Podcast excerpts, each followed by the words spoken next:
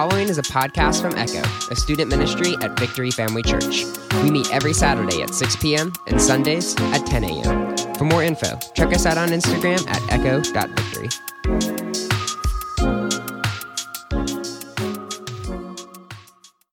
What is up, Echo? All right, you guys can do way better than that. How you guys feeling tonight? Oh, that's what I like to hear. Well, my name is Mariah Bagden, as Ben said, and I'm a Waymaker School of Ministry student here at Victory Family Church.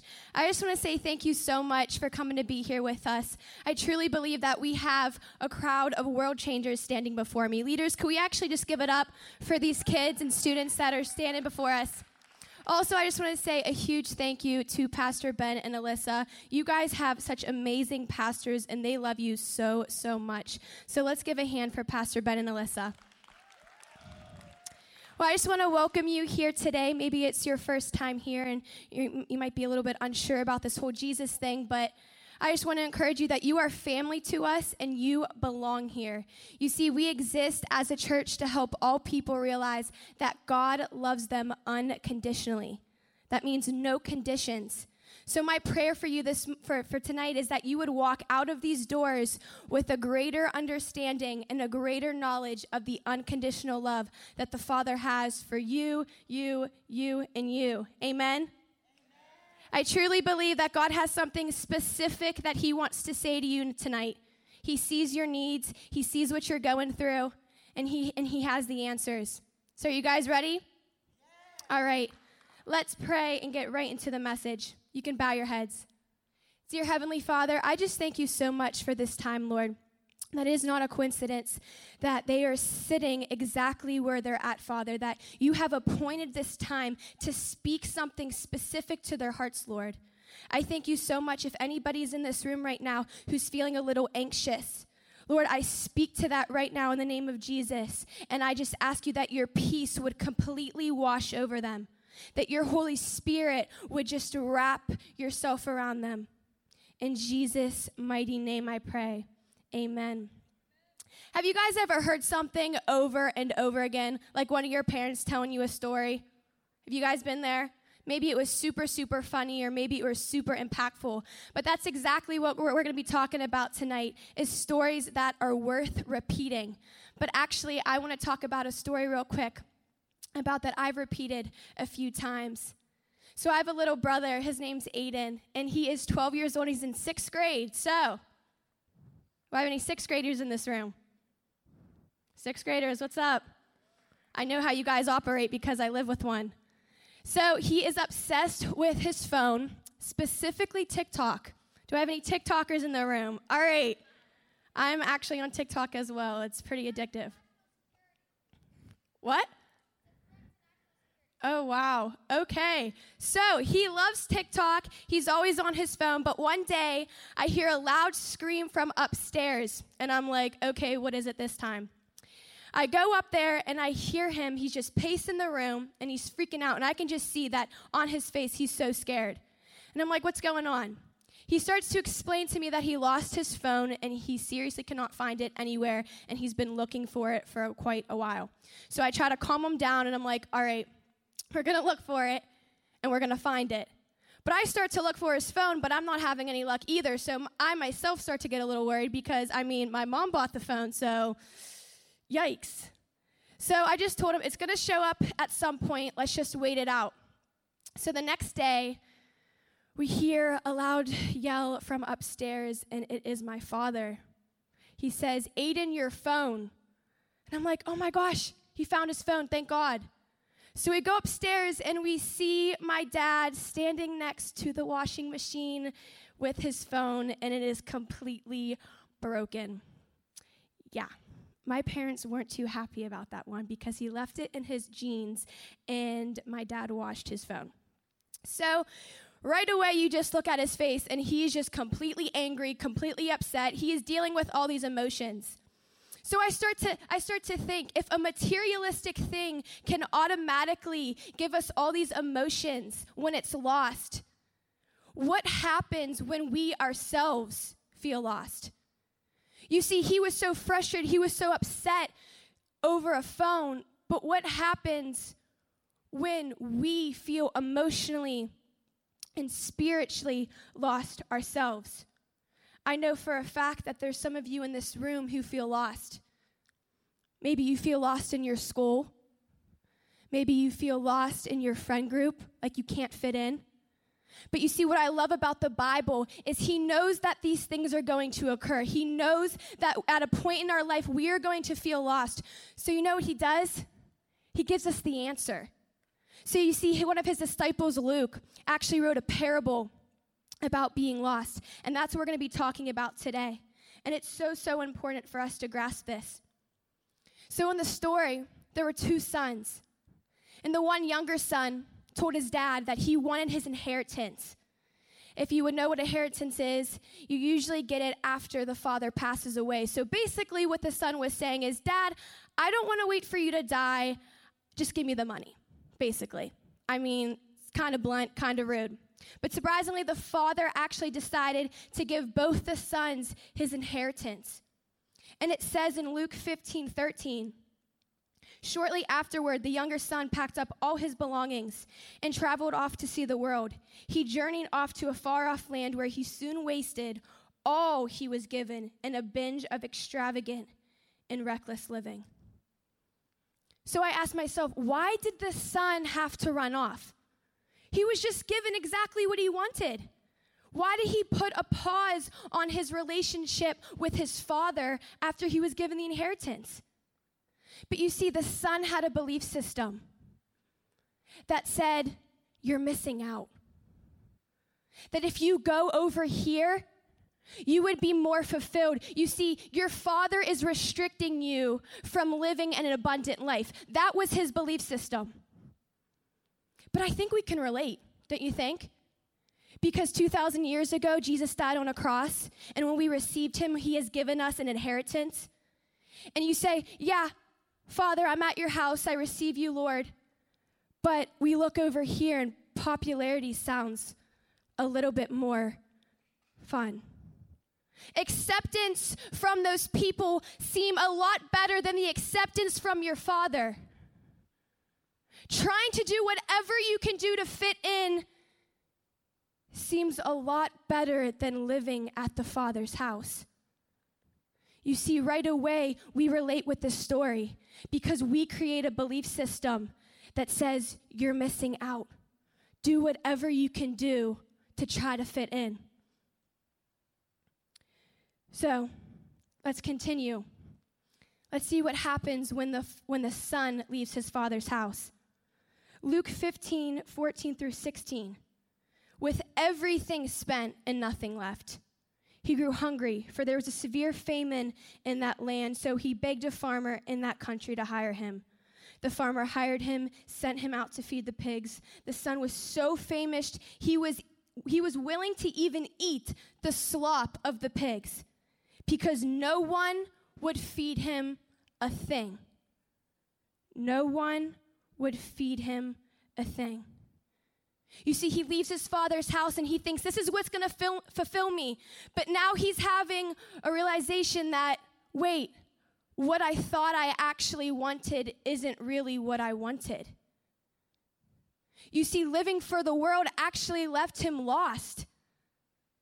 Doing what sounded cool actually left him broken. It left him hurting. Can I ask you, is your Instagram making you feel insecure lately? Because I know it does. Has trying to fit in left you feeling a bit alone? Has trying to be popular left you feeling a little bit broken? Because you see, we try to go after what the world says is, is the cool thing to do, what, what sounds like an abundant life, but it actually is making us really lost. And how do I know that you're feeling like this? Because I'm human. I was in middle school once. I did everything that I could for somebody to accept me. I wanted people to notice me. I wanted their affirmation. I know what you guys are going through. I know what is happening in your schools, and I know how you're feeling, even if you're really good at hiding it. So, what do we do when we feel lost? Where do we go? We just walked away from the Father's house. We put a pause on our relationship with God. Where do we go? Well, I'll show you where the son went. It says in verse 20. So the son actually, he thought, I'm going to go beg my father to come back home. I'm going to beg to be a servant not to be his son. I'm going to beg to be his servant. You see, instantly he thought he had this mentality that he can try to earn his way back to his father. That his father was probably so disgusted with him, so disappointed in him. So it says in verse 20 So the young son sent off for home. From a long distance away, his father saw him coming, dressed as a beggar. The father saw him in his filth, he saw him in his mistakes. And what does he say? It says, And great compassion swelled up in his heart for his son. Great compassion. What does, what does compassion mean? It is defined as the feeling that arises when you're confronted with another's suffering and feel motivated to relieve that suffering. Instantly, the father saw his son running towards him as a beggar and he wanted to take that pain away right away. Right away. So the father raced out to meet him. He swept him up in his arms, hugged him dearly, and kissed him over and over with tender love. But here's the son. He's so confused. What is, what, what is he doing? I came to be a servant. I came to be a servant. Why is he showing me all this love? What is going on? Then the son said, Father, I was wrong. I've sinned against you. I could never deserve to be called your son. Just let me be. And right there, the father interrupted him. The father, father interrupted him and said, Son, you are home now. Did he just call him a servant? Because I thought the son was coming to be a servant. Why did he just call him a son? The title never changed. The title never changed when he screwed up. The title never changed when he walked away. He was still a son. He was still a son. It says, turning to his servants, the father said, Quick, bring me the best robe, my very own robe, and I will place it on his shoulders. Bring me the ring and seal of sonship, and I will put it on his finger and bring out the best shoes, the best shoes, and you can find for my son. Let's prepare a great feast and celebrate. For this beloved son of mine was once dead, and now he's alive again. Once he was lost, but now he is found. And everyone celebrated with overflowing joy. There the son was in beggar clothes, and his filth, and his shame, and his guilt, and all his mistakes. And there, there the father is, putting on the very best the best that he didn't deserve, the best that he couldn't earn. That's what the Father was putting on him. And right there, he filled him with his love. He filled him with his forgiveness that always was. And he showed him that he accepts him. How beautiful is that? Jesus says, Are you weary? Are you weary? Are you carrying a heavy burden? Then come to me. Come to me, and I will refresh your life, for I am your oasis. He knew the world couldn't give you what only He can give you. He knew it. And right away, right away, He starts to fill you with His love fill you with that joy that you've been craving for. He's been he's been putting that peace in you that you've been trying to look for in so many other places. He wants to fill you with that. He knows who hurt you. He know he knows who made fun of you. He knows who made you feel lost. He knows the situations. And you know what he's saying? Come to me. Come to me. Because if you would come to me,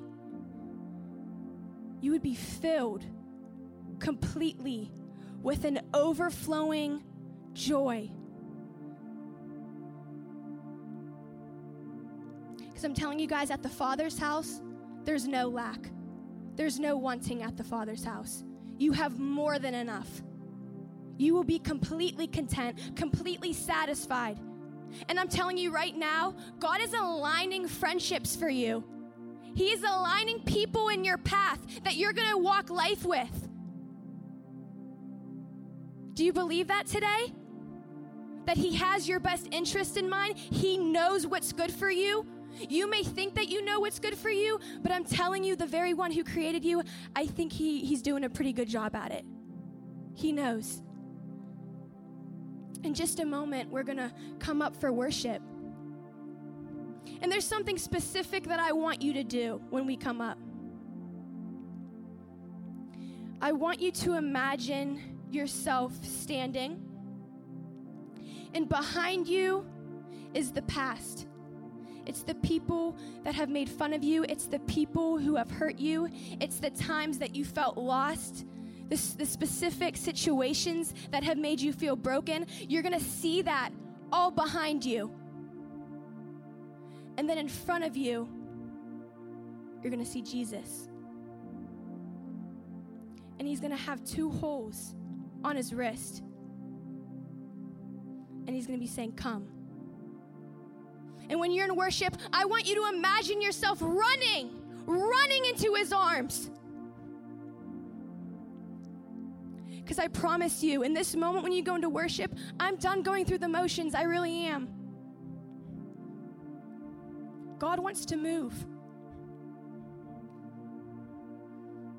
He wants to move. So, can everybody just bow your heads with me? Heavenly Father, I just thank you so much. I thank you so much for everybody who is in this room, Lord. That you know specifically what they're going through, stuff that nobody knows. That they lie awake at night and they have these thoughts and they're hurting. Lord, I thank you, Father, as we begin to worship in a moment, Lord, that your presence is going to radically transform every single person in this room your presence will be so evident, and not one single person will walk out of this room w- without experiencing the love of God. In Jesus' name, amen. You guys can come up to worship.